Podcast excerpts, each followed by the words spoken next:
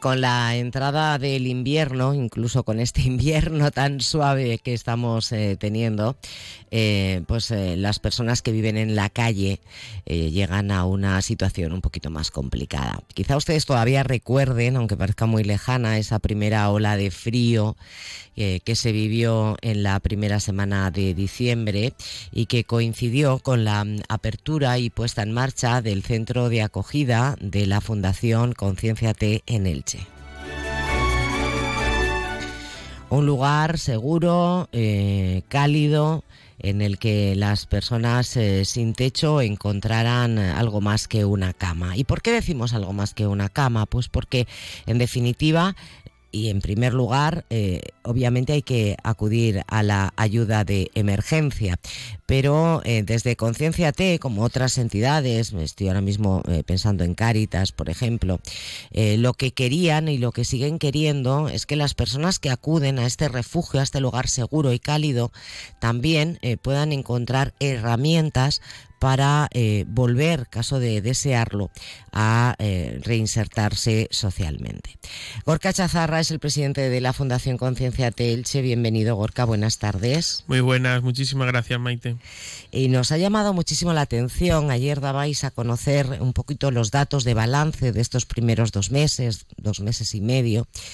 Y ahora nos hablarás de ellos, de todas las personas que habéis acogido y habéis dado techo y un plato de comida caliente, pero nos ha llamado mucho la atención que en tan poquito tiempo hayáis conseguido que parte de estos usuarios hayan encontrado un trabajo, hayan dado ese paso de reinsertarse que no tiene que ser nada fácil cuando se viene de la calle, ¿no? Así es, es un perfil muy variado el de las personas sin hogar que hemos encontrado estos dos meses y que venimos, pues bueno, trabajando con ellos en calle estos últimos años y efectivamente se hace muy difícil eh, conseguir ese trabajo cuando se está en calle y cuando se está durmiendo bajo un puente o en un cajero bueno, cuando se pueden reunir las condiciones básicas, se puede acceder a la higiene, se puede uno lavar, dar una ducha, eh, lavar la ropa, ¿no? Bueno, pues esto ayuda sin duda a que estas mínimas condiciones pues hagan que, esta reinserción se pueda llevar a cabo. Además, eh, a pesar de que este sea un recurso que lo que mm, plantea es dar unas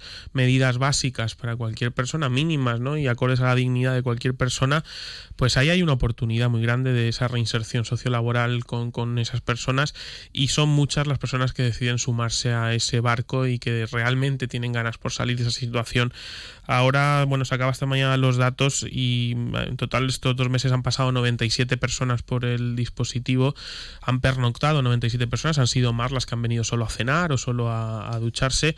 Eh, y de estas 97 personas, el 40% son menores de 30 años. Esto significa que, bueno, pues que hay realmente una población joven muy importante y que, bueno, pues que realmente tienen mucho interés también por salir de esa situación porque han tenido dificultades para acceder al alquiler o, bueno, se han visto en una situación de emergencia y no tienen apoyos familiares, no tienen apoyos económicos que todos concebimos como normales hoy en día.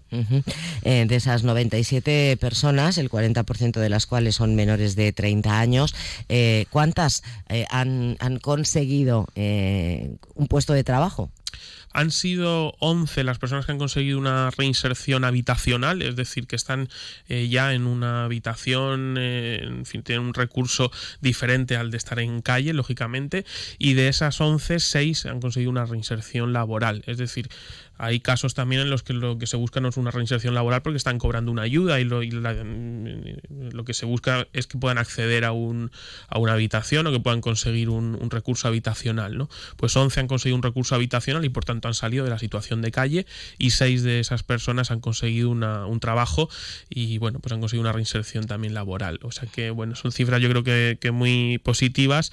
Sin duda no esperábamos eh, esto, ¿no? Y menos un colectivo tan difícil como es el de las personas sin hogar, pero bueno, la realidad es que, están realmente con una voluntad clara de, reinsertarse y de las personas que tenemos ahora mismo durmiendo esta noche pasada en el dispositivo, dos de ellas están trabajando y la dificultad que tienen es que a lo mejor trabajan con unos sin contrato, ¿no? O trabajan con unas condiciones irregulares que no les permite el poder acceder a una vivienda. O sea que hay muchos perfiles de personas sin hogar y bueno, eh, hay muchos que efectivamente pues, pues que tienen mucho interés. ¿Cuántas, para que nos hagamos una idea, esta noche mismo, cuántas personas han dormido en el... Pues esta noche han dormido 32 personas en el dispositivo, como tenemos 44 plazas, más o menos un 75% de la capacidad.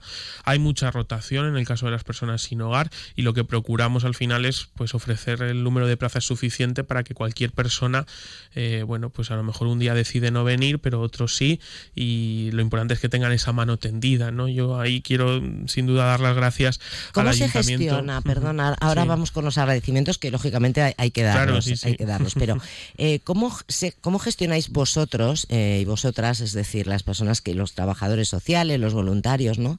Eh, que haya, por ejemplo, una persona que, llega, está dos o tres días, se, se asea, se recupera un poquito, no come un poquito bien y, vuelve de nuevo a la misma situación y a lo mejor vuelve al cabo de una semana o de dos semanas.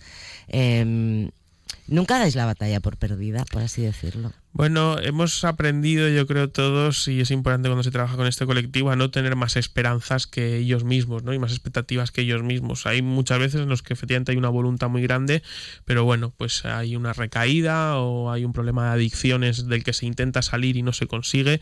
Bueno, pues se lleva con cierta resignación y, al final nuestro objetivo es, pues efectivamente, que independientemente de cuál sea la decisión de cada persona, de cuáles sean los errores que, que pueda cometer, que siempre tenga esa oportunidad, siempre tenga esa puerta abierta a poder salir de ahí y durante estos dos meses y medio pues ha habido muchas personas que han perdido la plaza por falta varios días, luego han vuelto a acceder a ella, eh, bueno, y se ha dado en varias ocasiones, ¿no? Yo creo que lo importante es que tengan ese recurso y que estemos ahí, que no se sientan solas y al final las personas sin hogar pues son a día de hoy el colectivo más excluido ¿no? de la sociedad, con lo cual, bueno, pues hacemos un balance positivo y con que una persona se reinserte, pues ya habrá servido este dispositivo, ¿no? Pues a día de hoy son más y estamos muy contentos con ello. Eh, como, como sociedad, yo cuando, cuando os escucho hablar a las entidades sociales, a las ONGs, a las fundaciones, siempre después pues me pregunto qué estamos haciendo mal, porque claro, algo no funciona. ¿no? Eh, hemos escuchado en estos últimos meses ese aumento de la adicción de nuestros eh, eh, niños y preadolescentes a, las redes sociales, incluso a la pornografía. seguimos con dos escenarios bélicos, con, con refugiados, con personas que mueren intentando llegar a este país, con personas que viven en la calle, con familias enteras que viven en la calle algo no estamos haciendo bien. Y yo no lo sé. En este caso, ¿qué, qué es lo que no estamos haciendo bien? Bueno, tenemos la suerte de que en España efectivamente vivimos en una sociedad donde en la mayoría de los casos se respetan los derechos humanos, con lo cual estamos muy avanzados respecto a otros países, pero la realidad es que en nuestro país existen desigualdades sociales, eh, ocurren todos los días en, diversas circunstancias y yo creo y, creo que es irreal pensar que bueno pues que se puede llegar a todo. Eh, al final eh, es muy difícil.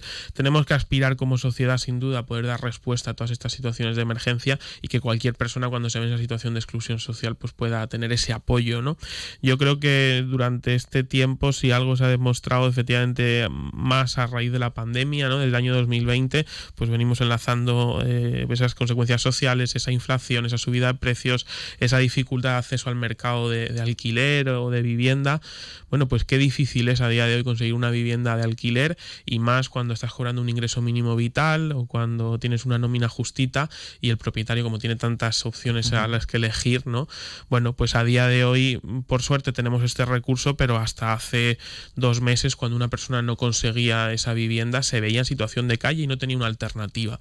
Con lo cual yo creo que ahí, por eso te decía antes, pues creo que hay que hacer un, reconocimiento sin duda a todas esas entes que han colaborado en la puesta en marcha de este dispositivo, al Ayuntamiento de Elche, a Celia Lastra, que desde el principio impulsó el proyecto, y a esas empresas privadas también que están colaborando, y, y por supuesto a ese equipo de servicios sociales con el que llevamos esa coordinación día a día con su jefa, con Eva Illescas, bueno, pues intentamos realmente que este sea un recurso que, que permita dar esa segunda oportunidad a las personas. Y hablando de esa segunda oportunidad, eh, ¿se animan o no se animan las empresas? ¿Hay reticencias a, ofrecer o ofertar una posibilidad de trabajo a una persona que viene de la calle?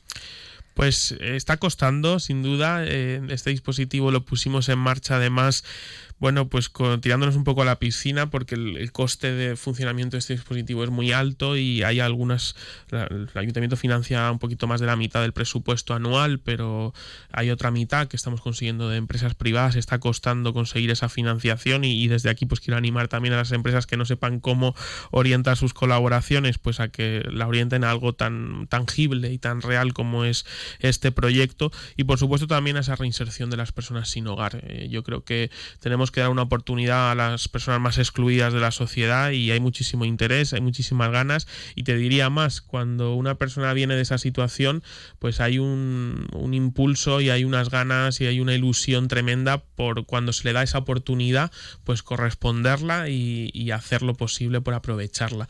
Entonces, bueno, pues tenemos grandes expectativas en muchas de esas personas y además también desde Conciencia T pues ofrecemos ese seguimiento eh, por parte de nuestro equipo técnico pues a esas incorporaciones. Así que bueno, pues animar también a esas empresas a que den una oportunidad realmente a, a unas personas como, podríamos ser cualquiera de nosotros, ¿no? Que nos podemos ver en esa situación de un día para otro y bueno, y que cuesta salir sin duda.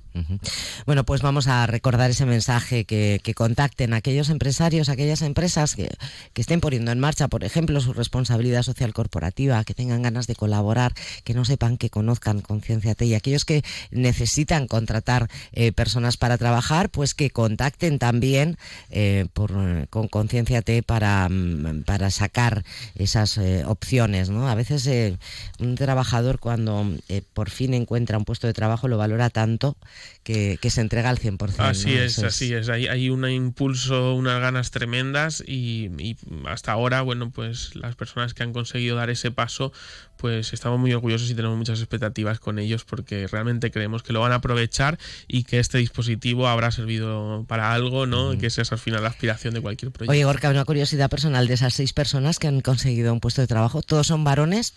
¿Hay eh, mujeres también? No, hay, de esas seis hay una mujer, más o menos a día de hoy el, el porcentaje es de un 15% de mujeres en, en, los usuarios del dispositivo y hay otra, otra chica muy jovencita de 23 años que tuvo la semana pasada una entrevista y que ya nos ha confirmado la empresa que la va a contratar. Qué maravilla, pues nos Una alegría más. Una alegría más.